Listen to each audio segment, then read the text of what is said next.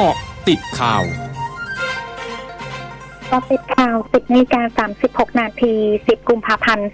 2565 พลเอกประยุทธ์จันโอชานายกรัฐมนตรี และรัฐมนตรีว่าการกระทรวงกลาโหมโพสต์เฟซบุ๊กเน้นย้ำในที่ประชุมคณะกรรมการขจัดความยากจน และพัฒนาคนทุกช่วงวัยอย่างยั่งยืน ตามหลักปรัชญาของเศรษฐกิจพอเพียง วางรัฐบาลให้ความสำคัญกับการพัฒนาทรัพยากรมนุษย์ ซึ่งถือเป็นภารกิจร่วมกันของหลายหน่วยงานที่เกี่ยวข้อง ที่ต้องไม่ทิ้งไกลไว้ข้างหลัง ไม่ว่าจะเป็นกลุ่มเปราะบาง ผู้สูงอายุ ผู้พิการหรือผู้ป่วยติดเตียง ต้องได้รับการดูแลแบบตามติดครัวเรือน และกลุ่มเป้าหมายอย่างใกล้ชิดโดยต้องหาทางแก้ไขที่สอดคล้องกับปัญหาของแต่ละคน ไม่ใช่แบบเหมาเข่งเหมือนในอดีต เพื่อตัดวงจรการส่งต่อมรดกความยากจนข้ามรุ่น และความจนต้องหมดสิ้นไปจากพื้นแผ่นดินไทยให้ได้โดยเร็วที่สุด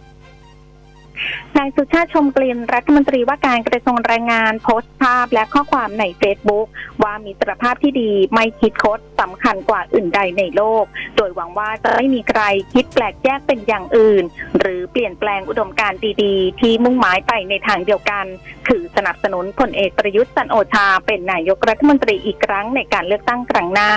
พร้อมขอให้พักพลังประชารัฐยึดมั่นในอุดมการมีความสามัคคี ทุกอย่างจะไปสู่เป้าหมายที่วางไว้คือประชาชนนายธนกรวังบุญคงชนะโฆษกประจำสำนักนายกรัฐมนตรีเผย นายกรัฐมนตรีเน้นย้ำประชาชนและผู้ประกอบการ ให้ปฏิบัติตามมาตรการด้านสาธารณสุข ภายใต้สถานการณ์โรคโควิด -19 เพื่อป้องกันการแพร่ระบาดในทุกสถานที่ ทั้งห้างสรรพสินค้า ตลาด ร้านอาหาร และบริการขนส่งสาธารณะ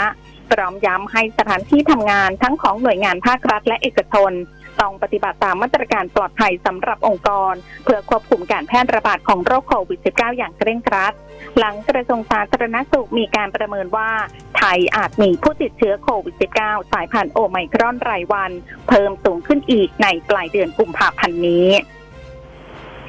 ตำรวจเอกสุวัฒน์แจ้งยอดสุขผู้บัญชาการตำรวจแห่งชาติลงพื้นที่จังหวัดภูเก็ต เพื่อร่วมประชุมคลี่คลายคดี คนร้ายบุกยิงชายชาวอินเดียสัญชาติแคนาดา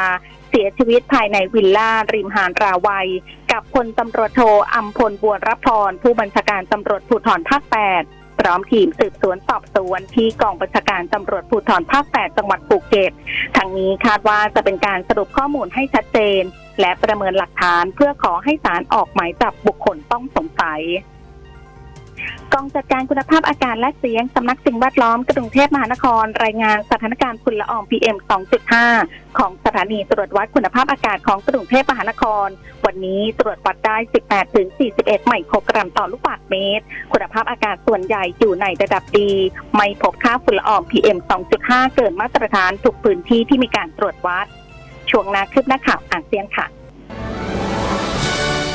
ร้อยจุดห้าคืบหน้าอาเซียนตำรวจสากลเผยวันนี้จะไม่ให้ความช่วยเหลือต่อคำร้องขอใด ๆ ก็ตาม ที่อาจทำให้ตำรวจสากลเข้าไปเกี่ยวพันกับการเมืองภายในประเทศ หลังจากรัฐมนตรีกระทรวงการต่างประเทศเมียนมา